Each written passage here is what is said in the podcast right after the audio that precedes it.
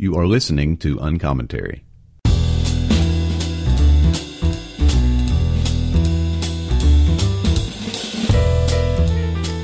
I want to talk to you about one of my favorite bookstores.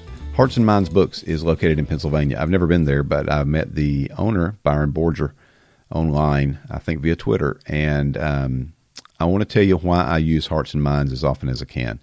Uh, first, I'm a huge fan of independent booksellers. Uh, you know as well as I that when the great behemoth Amazon finally uh, began its quest to take over the world, um, that it is easy to order from Amazon, have the books delivered directly to your door. Uh, but over the course of several years, as Amazon was growing, a lot of independent booksellers, mom and pop type shops, uh, they really suffered, and many of them went out of business. Well, there's been a resurgence, and I'm really glad about that. Uh, and one of my favorites is Hearts and Minds, uh, Hearts and Minds Books. And so, if you'll go to heartsandmindsbooks.com, now this is what's simple about it. You're not going to see an inventory page. You're not going to see uh, you don't shop on heartsandmindsbooks.com in the way that you would at say being at barnesandnoble.com. Um, basically, go to the inquiry page. Uh, and you can send a message to Byron and ask, is a certain book available? Now, they have hundreds of thousands of titles they can get, uh, but that's where you start. Um, then you can go to the order page and you literally type in the name of the book that you want and the author, whether you want hardback or paperback. Uh, and they'll respond to you and let you know what the availability is, uh, how much shipping is going to be for your shipping options. Uh, and you say, well, doesn't that take a little bit of extra time? It does take a little bit of extra time. So if you need your book tomorrow, this may not be the route that you want to go, although they can ship overnight. But when you know you have some books coming up, whether they're textbooks or whether there's some other books, unless it's a special order or a self published type of title that are harder to get, uh, if it's a normal book, uh, they can probably locate it for you. So you can go to the inquiry form and ask. Then you go to the order form and type in the information and uh, respond to all the information they ask for, and uh, they'll get back with you. And if you mention uncommentary in the uh, order blank, then uh, you'll get 20% off any title. You can also subscribe to the book notes where they feature several books uh, in each note with reviews, and you can order those through books and uh, heartsandminds.com as well. Uh, but I really encourage you to check them out, especially if um, if only 10% of your book orders uh, you switch over to, to them. That'll be huge for them, and it won't cost you that much more. Uh, and I'm trying to do at least that. And so uh, I encourage you, heartsandminds.com, and mention Uncommentary Podcast for a 20% discount on most items, and they'll let you know when it applies. Well, over the last uh, several weeks, and this is an ongoing discussion on Twitter, especially amongst evangelicals, is the issue of systemic injustice or systemic racism. That is, is sin always between two people, or as a result of sinfulness, uh, can sin be forced or can sin be acted out through systems? Can oppression be acted out through systems, or is it always the slave owner and the slave, or the uh, the hired hand and the slave, and that all transactions uh, regarding sin and righteousness are between two people, or uh, can sin be systematized in such a way that victims are created because of sinful systems that are put in place. It would be really hard to argue, I think, that the Holocaust, for instance, uh, was not systemic evil or systemic injustice or systemic racism or systemic sin because you had an organized effort led by the government of the country at the time to extinguish an entire segment of their population via the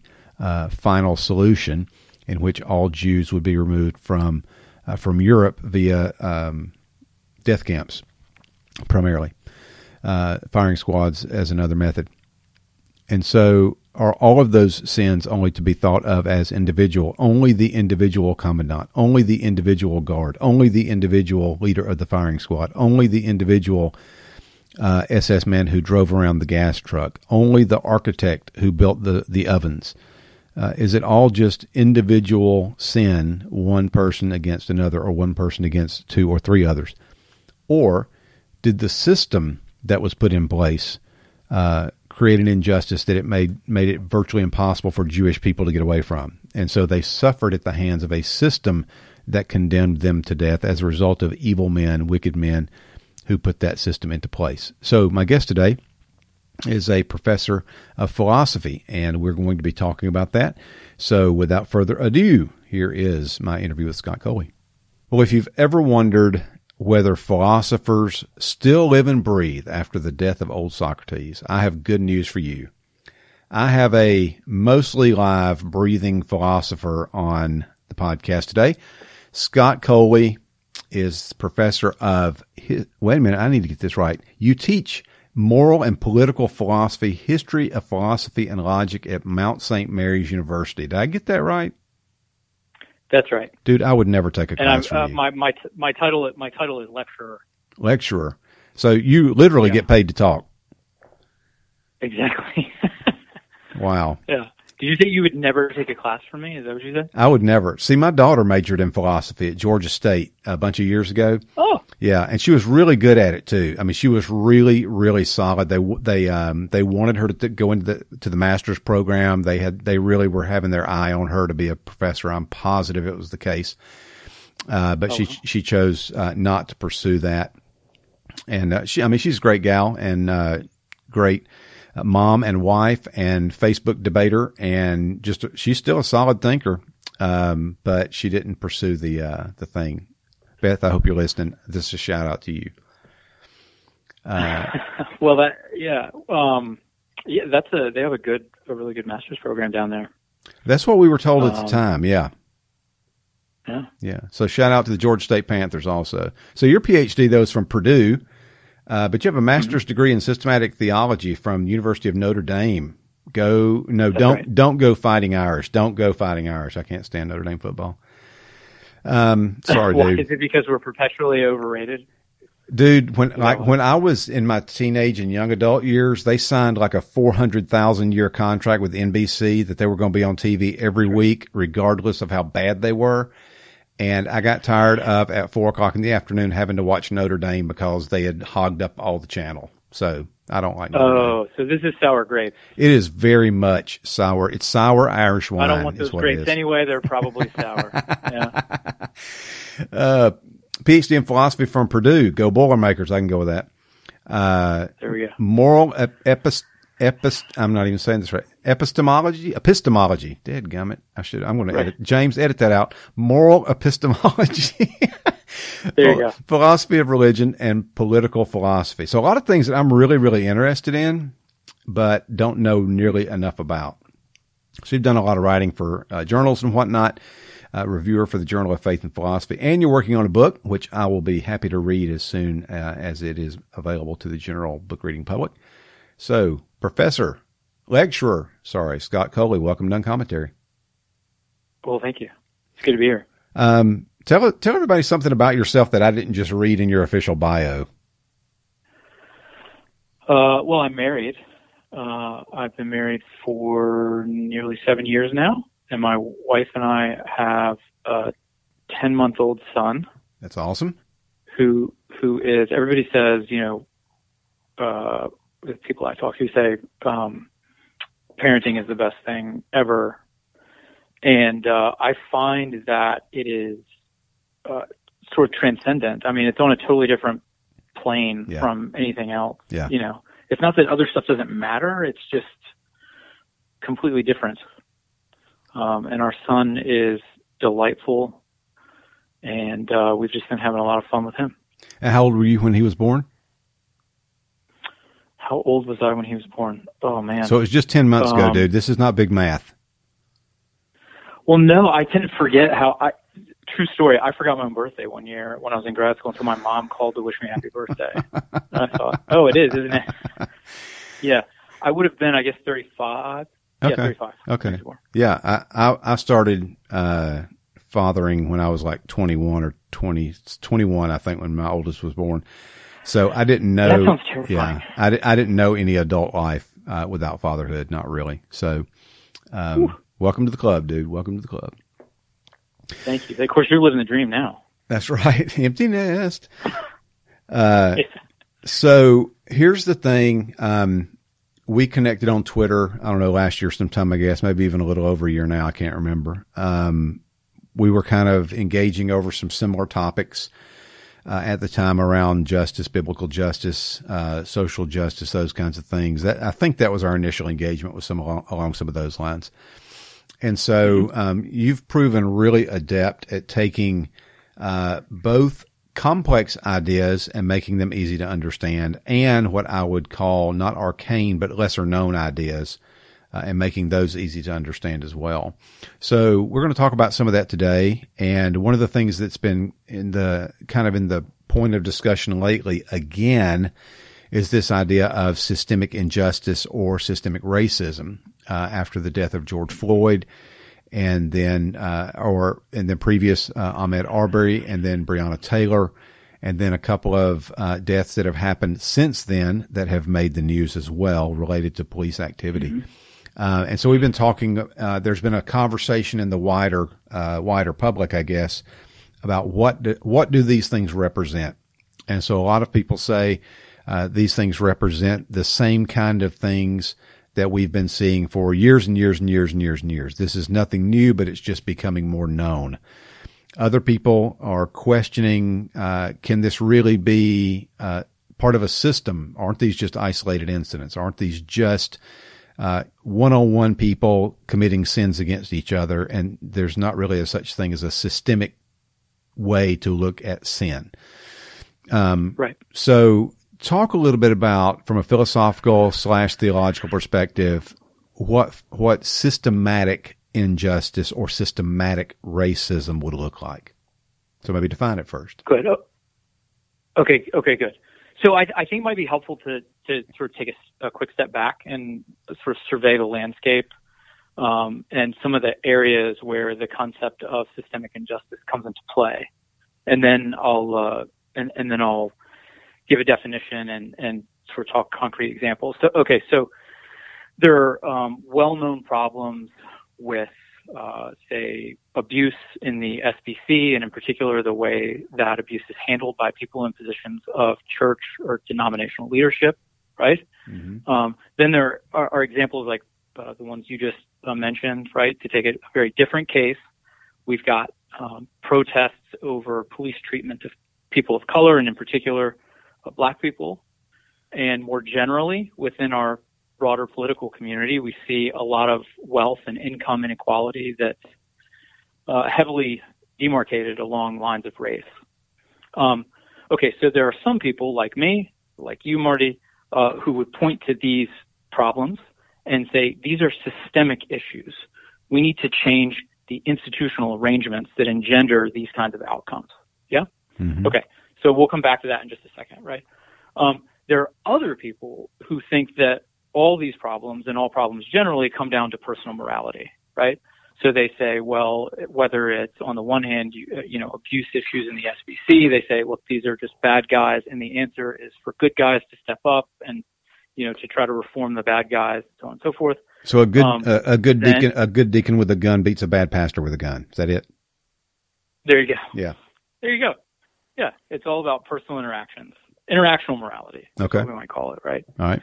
Um, then, then the issue with police is you've got racist cops, bad apples, and the answer is, you know, uh, training the ones who can be trained and weeding out the bad ones, right? Who can't, who who are recalcitrant. Um, and then when it comes to economic inequality, um, the issue is really to do with like work ethic, and the answer is to you know pull yourself up by your bootstraps.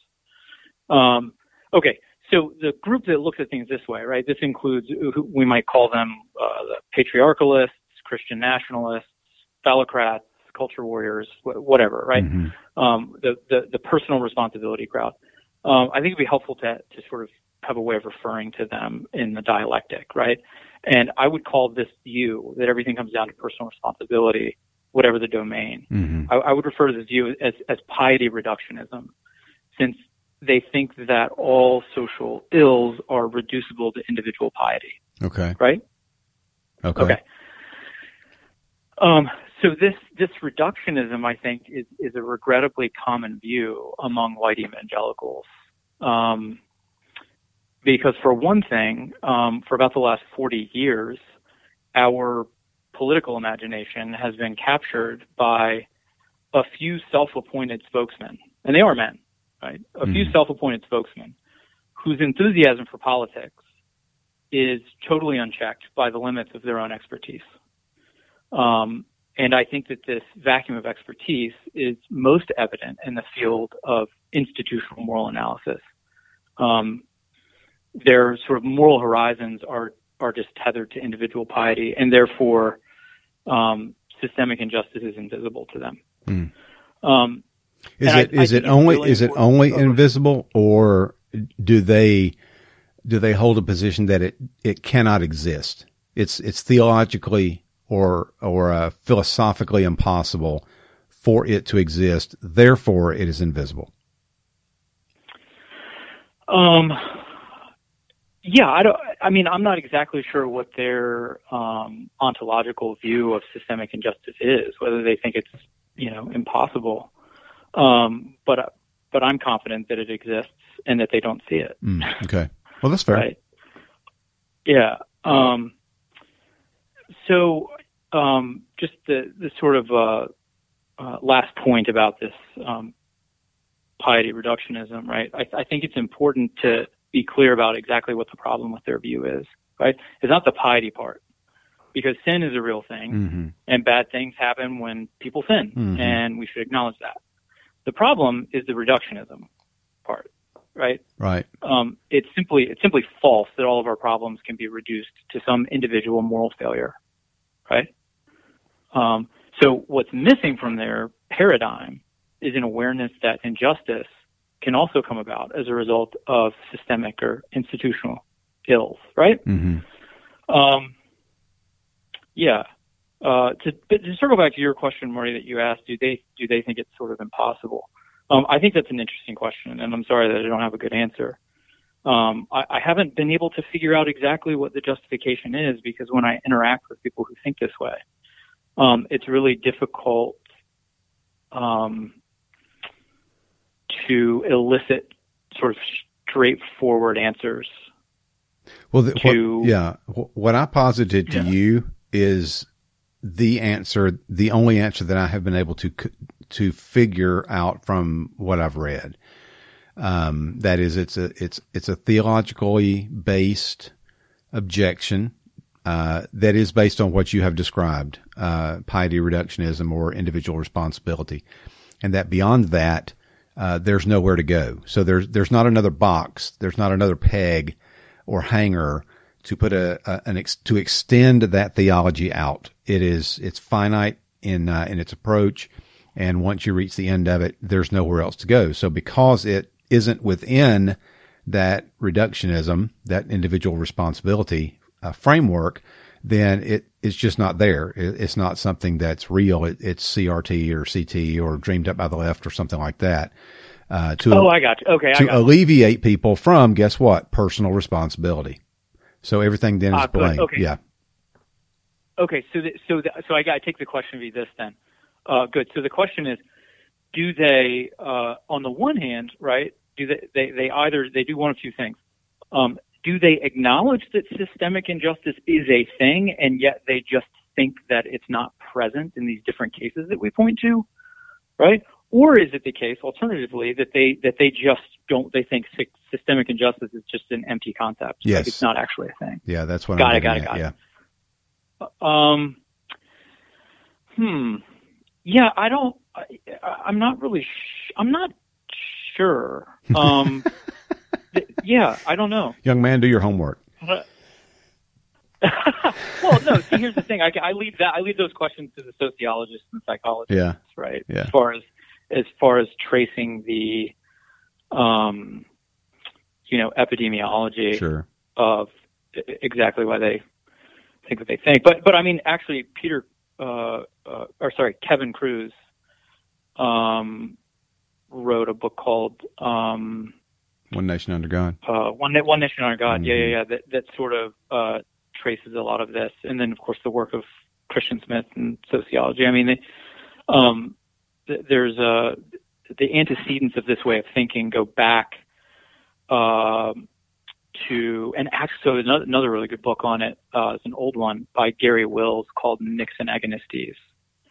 Oh, wow. That actually anticipates a lot of sort of more contemporary work. I believe you wrote that back in the 70s.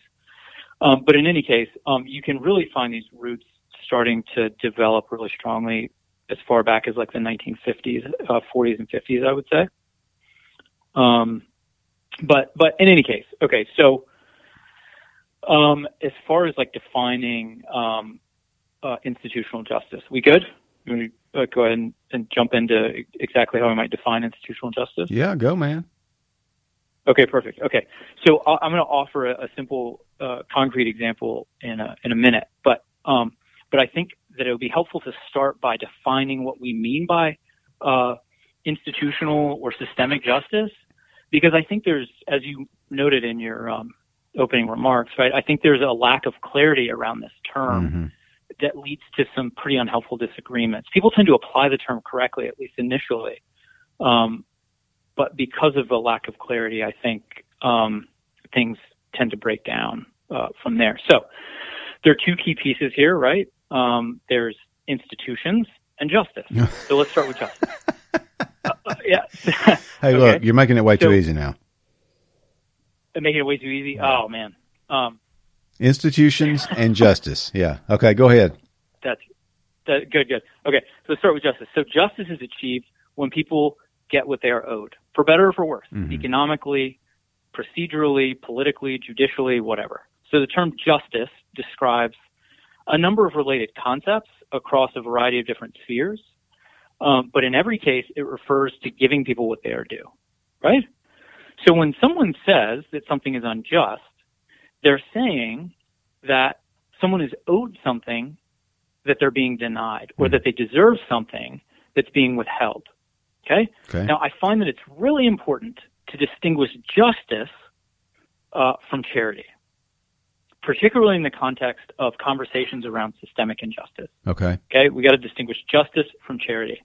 I've noticed that um, a lot of people in the piety reductionism crowd seem to think that systemic justice is code for government charity. Okay. Taking resources from people who've earned them and reallocating those resources to people who haven't. Uh, or, or, just in general, you know, um, giving uh, just giving stuff to people that are in a bad way. Which explains right? how Marxism and socialism are interjected into the conversations so frequently. Uh, sure, yeah, that and the fact that they um, often, uh, you know, I've since spoken all of it, often aren't exactly clear on what Marxism is. um, but but but but sure, yeah. Um, uh, they they yeah, but they associate and you know the they throw around the term social justice and socialist warrior and all this kind of thing, and they say that well, what's being advocated for here is government uh, charity. It's um, just doing nice things for you know uh, poor people or mm-hmm. the disenfranchised, et cetera. Well, this this is utter nonsense, and I cannot emphasize this enough. It is complete and utter nonsense. Um, so, uh, if I give you twenty dollars when I don't owe you twenty dollars, that's charity, right? Right. But if I give you $20 when I owe you $20, that's justice. Right. And the difference is important. The difference is really important because we usually think of charity as optional. It's what philosophers call supererogatory, which is to say it's good to do, but it's not bad not to do. That's charity, right? Okay. By contrast, it is always bad to withhold justice because withholding justice, not giving someone what they're owed, is injustice, which is always wrong. Right. It's always wrong for me to keep something that rightfully belongs to you. Always. Whether it's money or uh, uh, uh, some kind of resource or healthcare or whatever, right? If it's owed to you and I withhold it, that is injustice. Okay. Now we can argue about what you're owed. We can argue about what I owe you, right? But let's be clear. We're not talking about charity. We're talking about justice. Okay. Yeah. Okay. So uh, justice is achieved when we get what we deserve, and injustice is done when when we are denied something that we deserve. Now, an institution, quickly, is just a set of rules. An institution is a set of rules, right? Yep. Um, and I mean rules in the broadest sense here, uh, uh, including not only formal rules or laws, but also traditions, conventions, standing practices, and so forth. Mm-hmm. Okay. So institutions are sort of what guide our thinking in a given context about who deserves what. Um, okay, so an institutional injustice is what happens when the rules, or traditions or norms, what have you, when the rules are structured in a way that the rules themselves serve to deny people what's rightfully theirs. Okay. So here's so here's a quick example that I think will bring it all together. Until very recently, my undergraduate institution in Chapel Hill gave legacy points to applicants whose parents or grandparents attended UNC. Mm-hmm. Right, so you get a you get a little nudge on your application. Yeah, You legacy benefit. Yeah. family members. Right. Well, UNC wasn't racially integrated until 1955. So if you were a person of color, you weren't even permitted to apply.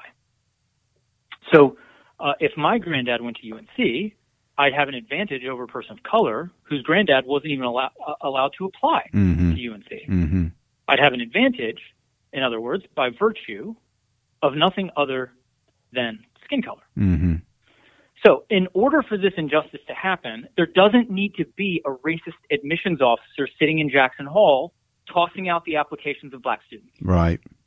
The facts of history and the rules conspire to achieve a racist result. People of mm-hmm. color are at a disadvantage in the application process due to nothing other than the color of their skin. This is wrong, and it can't be solved by means of reforming individuals. Right. There's nothing to be done on an individual level, really. So this reductionism is clearly inadequate, right? The rules themselves, institutions, need to be changed. Talking to Scott Coley about a whole bunch of stuff uh, regarding justice and injustice, and we're going to come back and uh, talk some more right after this. So, what does it take to keep uncommentary on the air? Uh, technically, it doesn't cost a lot. Um, there's costs associated with editing. There's costs associated with scheduling, uh, and there's not a lot more. But nobody gets rich off of podcasts that they do from their room in their home. Uh, it's all about getting the content out and uh, doing what people uh, like and maybe even need to hear. So I do want to encourage you to become a Patreon uh, or at least maybe a one-time gift. Uh, if you go to patreon.com slash uncommentary, you can become a supporter for as little as two bucks a month. I mean, that's like foregoing a 20 ounce Coke one time a month, and you can become a uh, $2 a month contributor supporter level. Uh, if you choose the $3 a month, you'll get a podcast logo, an uncommentary podcast logo. If you choose $5, the gold level, you'll get a mug. Uh, and these are actually pretty nice um, mugs. If you choose $10, you'll get a sticker and a mug. Uh, if you go above that, then there's other stuff. I mean, if you've just got like money to spare and you want to give 250 a month, we could really do some upgrades around here. Um, but the reality is it doesn't take a lot and uh, a little bit helps out a ton and makes it worthwhile. And occasionally I can take my wife out for a meal. Uh, if you'd rather do a one-time thing, you can use PayPal, paypal.me slash uncommentarypod. That's paypal.me slash uncommentarypod. Or Patreon is monthly, and these are uh, auto drafts, so you don't have to write checks. You don't have to worry about it. You don't have to go back to the website. Uh, the $2 is gone, the $3 is gone, and really, uh, you never miss it. So that's patreon.com slash uncommentary as well. And now back to this week's episode.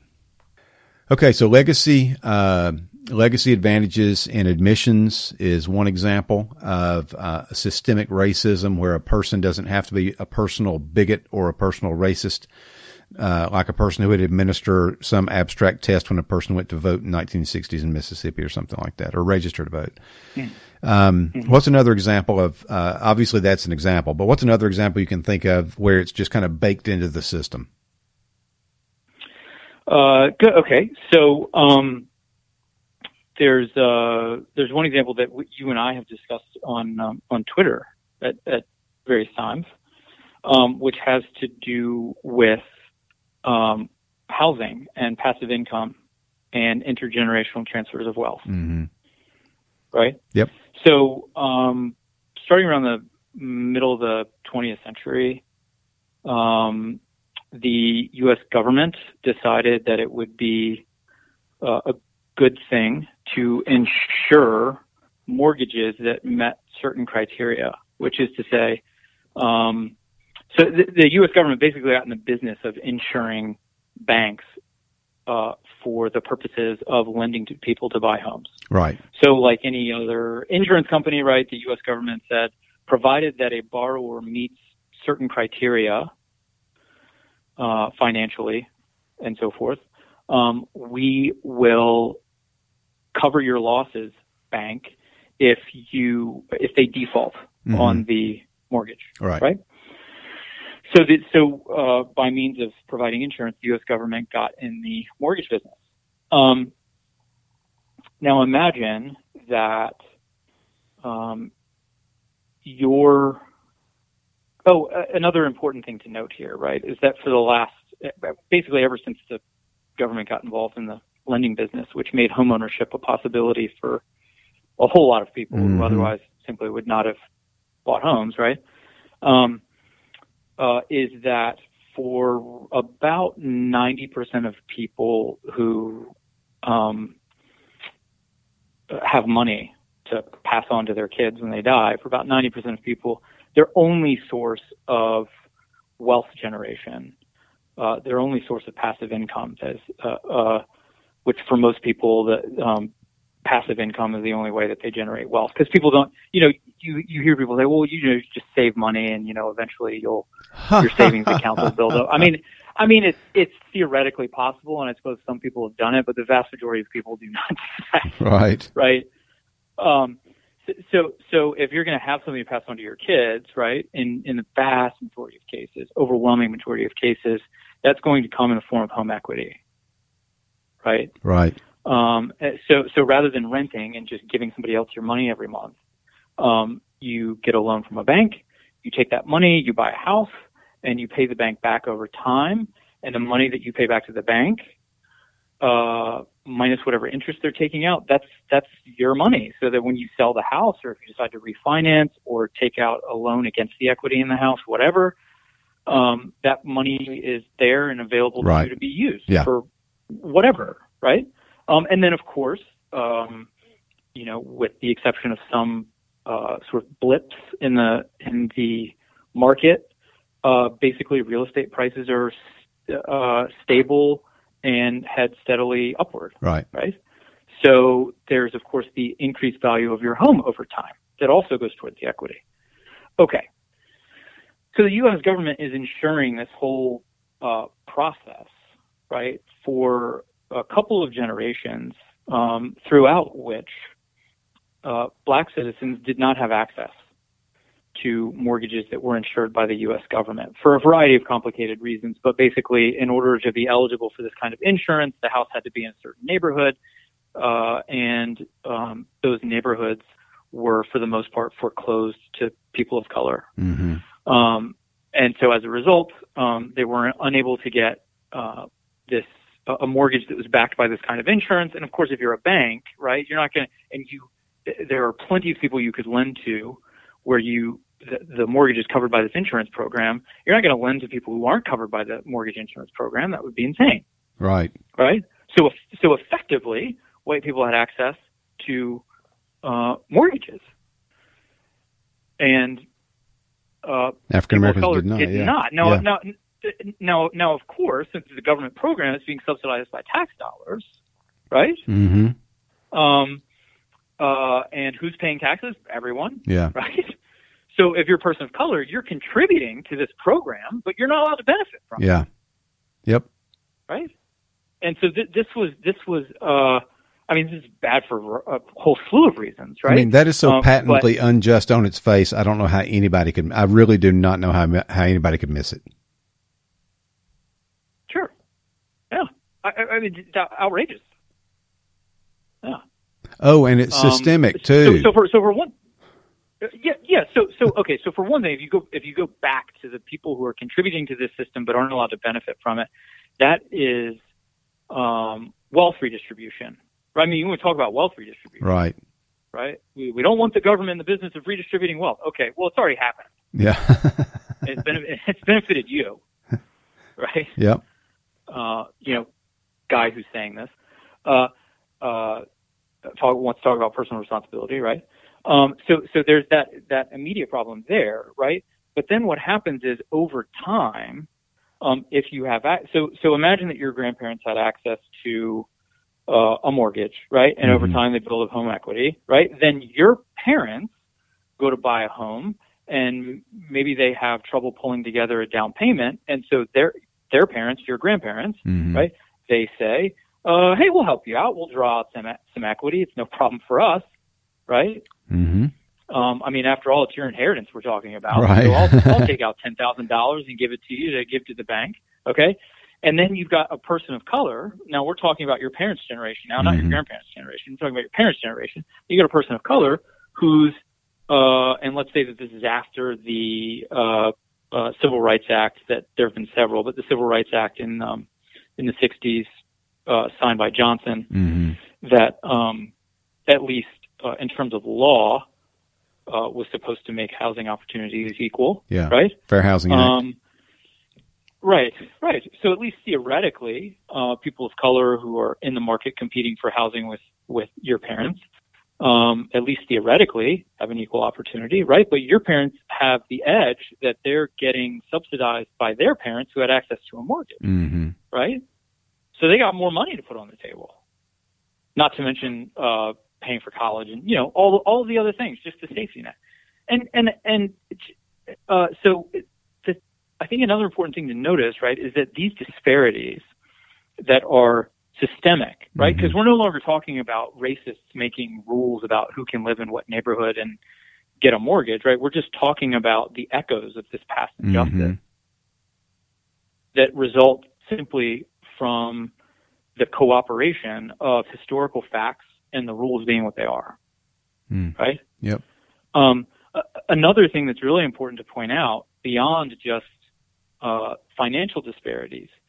Um, so, you know, as you know, I, I teach philosophy, right? Well, um, one thing, one conversation that happens, I think probably uh, pretty typically across the liberal arts, but particularly in philosophy, um, is that you tell your undergraduate uh, faculty, you know, I want to go to grad school in philosophy, or you like write me a reference or whatever, whatever.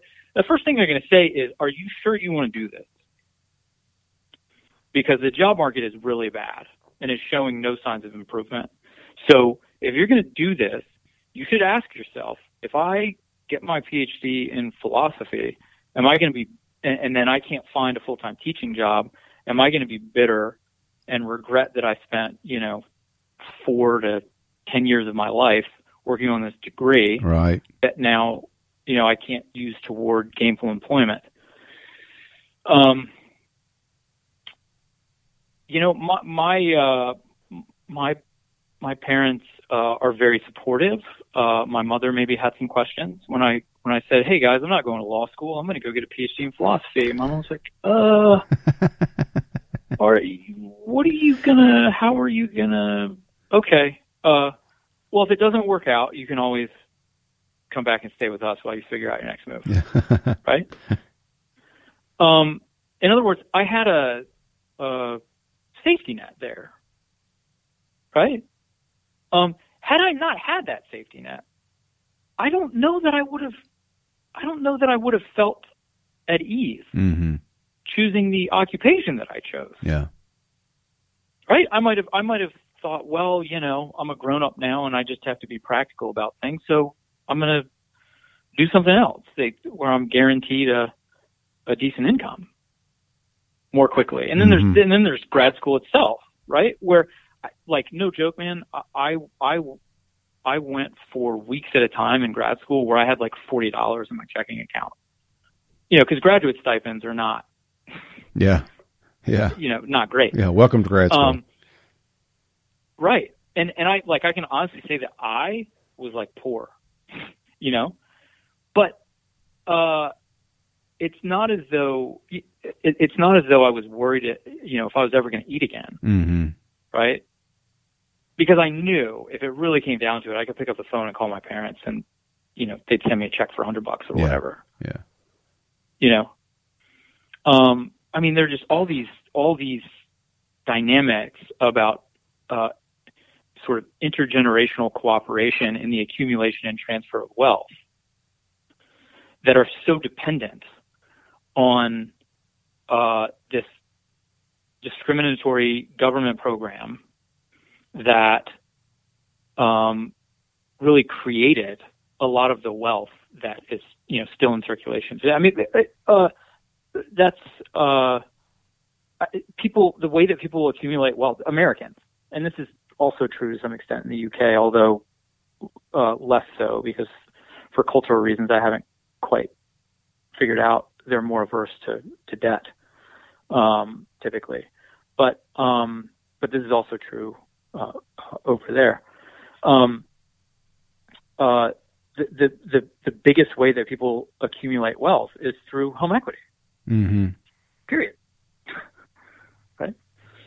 So let's um, um, let's back up a little bit from uh, an obvious injustice like um, lim- limiting redlining or limiting uh, preventing uh, people of color from borrowing for government-backed loans, which puts them at a disadvantage. So I would uh, I would call that an actively racist or an actively unjust policy or law where certain people are specifically excluded uh, based mm-hmm. upon definable factors.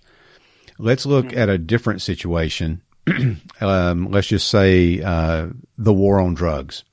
So mm. Nixon decides to um, go to go to combat over drugs and drug usage, and we pass a number of draconian laws designed to uh, put um, drug users uh, primarily and drug dealers secondarily, I guess, into jail for extended terms. And so we have three strikes or outlaws and all these kinds of things.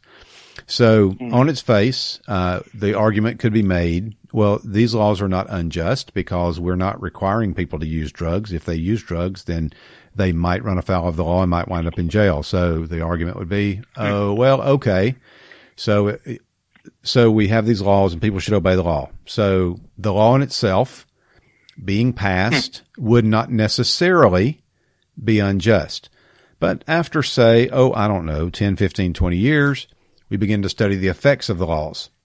And as we study the effects of the laws, and not only the original laws, but the laws that have been ruled upon and put into place by courts all across America that have to do with the war on drugs, uh, we begin to find, oh, goodness, look, some of these are being uh, enforced uh, unequally. Uh, in fact, we can find a trend of a certain part of the population demographic is being treated one way when they go to court, and another group is being treated another way when they go to court. Uh, and it may or may not be related to uh, wealth and the the ability of one person or one group of people to have uh, better attorneys than another group of people who has to depend on public defenders. But the one thing that is definable is race and that after 10, 15, 20 years, we can look back and say, oh my goodness, uh, these laws now are affecting black people or people of color at X percentage times or X number of times based on same exact same criteria, same crime, same background, same number of arrests, all these kinds of things, than the mm-hmm. sentences that are being handed down to white people. So, mm-hmm. uh, uh, so we go from an unjust law like the FHA, the federally backed housing where people were excluded to a, a, law that might not have been unjust on its face. It might have been broad enough that it could have been considered this is a, a good law, but then we look back and see it's being unequally applied. So how do we how, how do we deter, how do we determine then, or what can we do to think about um, how that injustice looks now? What we need to do uh, about such an injustice, and again how is it not systemic since it's baked into the system having to do with how drug usage and drug arrests are prosecuted? Right. Okay. So a lot, a lot there to unpack.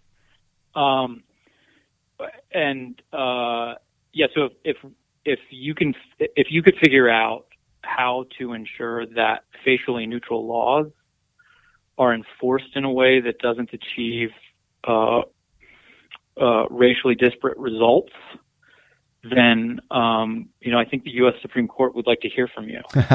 Maybe you could file an amicus brief. Uh, um, that's been sort of the, the problem of U.S. criminal justice since the Warren Court, at least.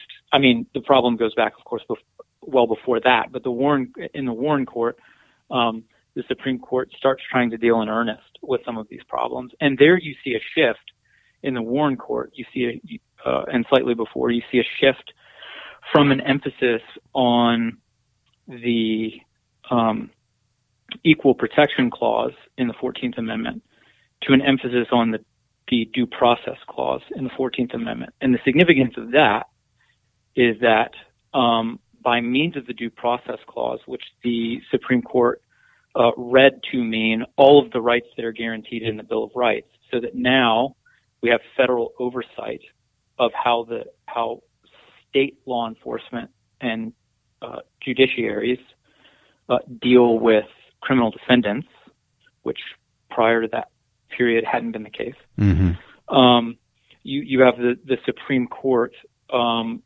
trying to deal with substantively unjust outcomes by means of procedural justice. Um, which is to say, um, well, we notice that these uh, courts, particularly in the South, but not only in the South, courts in the South are handing out uh, really uh, disparate uh, sentences to black versus white uh, criminal defendants. Um, and of course, this is all once things get to court. Prior mm-hmm. to that, you've got prosecutors who have discretion. Um, and so it's not just that you compare outcomes with black defendants to outcomes with white defendants, but how many white defendants, by virtue of prosecutor- prosecutorial discretion, didn't even get taken to court. Right, right. right? Um, uh, yeah, so um, maybe we could trace this thread. Um, um, a, a, a, similar phrase, right, to the, the war on drugs and a sort of similar uh, complex of ideas and problems that I think is slightly broader would be um, this phrase law and order. Mm-hmm. Right? Um, and is that um, can actually connect that to the reforms under the the Warren Court, right? So um, I think the phrase law and order it is it is a racist dog whistle in American politics. Um, but apart from sort of concealing the, the, the part that you can't say out loud, I think it's actually sort of a, um, a deceptively candid phrase. Because notice there's no reference to justice there. Right. Right? Right. This is the law. This is the established order, and it will be enforced. Yeah, I noticed. the, uh, yeah, yeah. I was thinking the other day that uh, for all the going on and on about law and order. There is no law and order in the Bible. It's it's uh, all justice, grace. I mean, it's it's totally different concepts. Exactly right.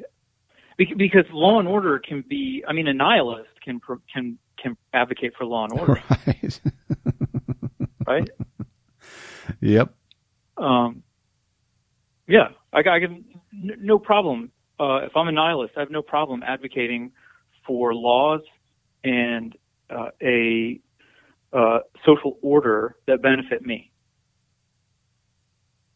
That's that's precisely what Thrasymachus argues for in Book One of the Republic. And by the way, I mean this is the quickest answer to folks who accuse you of being a social justice warrior. You know, they want to talk about CRT or whatever when you're talking about justice. I mean, justice goes back uh, to you know before Plato, right? right? But Plato is a good a good landmark because that's you know over a couple thousand years ago. Right? Well, that's far enough back. I mean, uh, we at least get beyond Marx and the Frankfurt uh, School. Uh, right, right, right. Yep. Um, okay, so so so law and order, right? Um, it, so wind the clock back. You got the you got the Warren Court coming up with all of these what may seem to the public to be sort of novel interpretations of this um, 200 year old document, according to which basically uh, folks who have been convicted of crimes, uh, their convictions get overturned, and you have to you got to let them go now, or you got to retry them. And there seemed to be a lot more policing of the police, mm-hmm. and this coincides, right? These these decisions. Uh, take Miranda for example, just to take one example, right? There are a handful of like landmark cases that really uh, dramatically impact how law enforcement operates in the U.S. But Miranda is a good example because everyone's familiar with Miranda rights. Um, those rights, you know, you have the right to remain silent. Uh, anything you say, you have a right to an attorney. Blah blah blah blah blah. Um, uh, that that whole script started with a Supreme Court decision in which the criminal defendant, uh, in this case, um, Miranda v. Arizona, that made its way up to the Supreme Court, um, the criminal defendant was was guilty of sin, right? His and his conviction ended up being thrown out, but he was retried and convicted. I mean, he's absolutely guilty. No, no one disputed that. Yeah. So the Supreme Court said, as a matter of procedure, as a matter of procedure, you must make sure that people are informed of these rights. Yeah. Yeah. Yeah. Well, well, the public's looking around. You know, back in the back, uh, um, 60s and 70s, right? They're looking around and they're saying, well, we've got the the highest court in the land uh, uh, is is setting uh, is making policing harder. Meanwhile, we've got uh, a crime wave going on, right? Uh, the U.S. public, incidentally, uh, seems to, based on voting patterns, right, seems to uh, intuit uh, um, really easily intuit causal connections between um, the extent to which we are incarcerating or not incarcerating people and you know rises in crime that that you know cause and effect is famously difficult Yeah. particularly in social settings. Um, so it's not you know at all clear that the causation is there. But in any case you're right at the 60s and 70s the Supreme Court making policing harder it seems and meanwhile you've got kids burning their draft cards free love uh, bra burning. You've got this guy named Jimi Hendrix playing some version of something that he claims to be the national anthem. Uh, you know, dropping acid and then lighting his guitar on fire, and and everyone's running amok. Hippies are running amok. Everything is a disaster, right? And the Supreme Court isn't helping things with their novel interpretations of the Constitution and then and then and and then and then Nixon comes along, um, and you got and and you know you actually do have a rise in crime, right? Mhm. Which incidentally could be due to the fact that you've got um, the largest population ever of Americans Yeah. coming of age, and you know there aren't jobs for them. Well, what happens when you got a bunch of 18, 20, 22 year old males with nothing to do? Who refused to go to the war and decided to stay home. Right, right. They refuse to go to the war, and it's not a job for them. What are they going to do? They got to find something to do. What are they going to do? Mm-hmm. Probably illegal stuff, right? Eventually. Okay. Um, so so um, Nixon comes along and says, you know, hey, law and order, right? We want law and order. Um, calls for law and order then uh, only grow uh, throughout the 1980s, and I might add, this was this was Republicans and Democrats both. We're we're in this sort of bidding war to bid up uh, in an effort to have a reputation for being tough on crime. They were bidding up sentences, particularly attached, attached to drug crimes. You end up with a situation where um, procedural rules are being uh, put in place by uh, courts, right? Like you've got to give people their Miranda rights. Uh, people have a right to an attorney. They don't have to talk to you if they don't have an attorney, et cetera. Mm-hmm. Um, well, who's most likely to take advantage of these rights? And who, who, who's in a position to most take advantage of these rights? Well, people who have access to high-priced attorneys, Mm. right?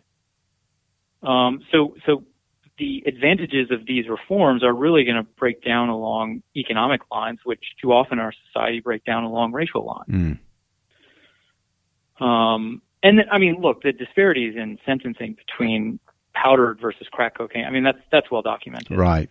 If you really, if you really want to look at a, a racial disparity and how people react to different kinds of drugs, look at the look at the difference between how we reacted to uh, cocaine in the 1980s versus how we reacted to opioids more Hmm. recently. Yeah. Totally different. Totally different. Wow. Well, my guest today's been Scott Coley. Uh, he's a philosopher dude. So, do you know um, Alvin Plantinga? Do you know any of the other well-known philosophers? Or y'all like y'all like text back and forth or anything like that? Who's that? Who'd you say? Alvin Plantinga. What? Isn't that how you say his Oh, name? Oh, Alvin Plantinga. Yeah, yeah. So he's he's uh he's out of the game these days. He's retired. Oh, he's man. still writing books. a retired philosopher. I mean, what does that even look like? Yeah, was that? He's probably out mountain climbing. Did you know that that's his, his hobby? He climbs mountains. I'm dead serious. I did not know that. Not, climb, climbs. Yeah, he's like a mountaineer. That is awesome. so you're on Um, yeah, social we got, media. We got a What's big group text going. Yeah. Oh, you and uh, Plantinga and the Ghost of Socrates. Uh, so you're on social media. What's your Twitter handle? Uh, at Scott underscore M underscore Coley.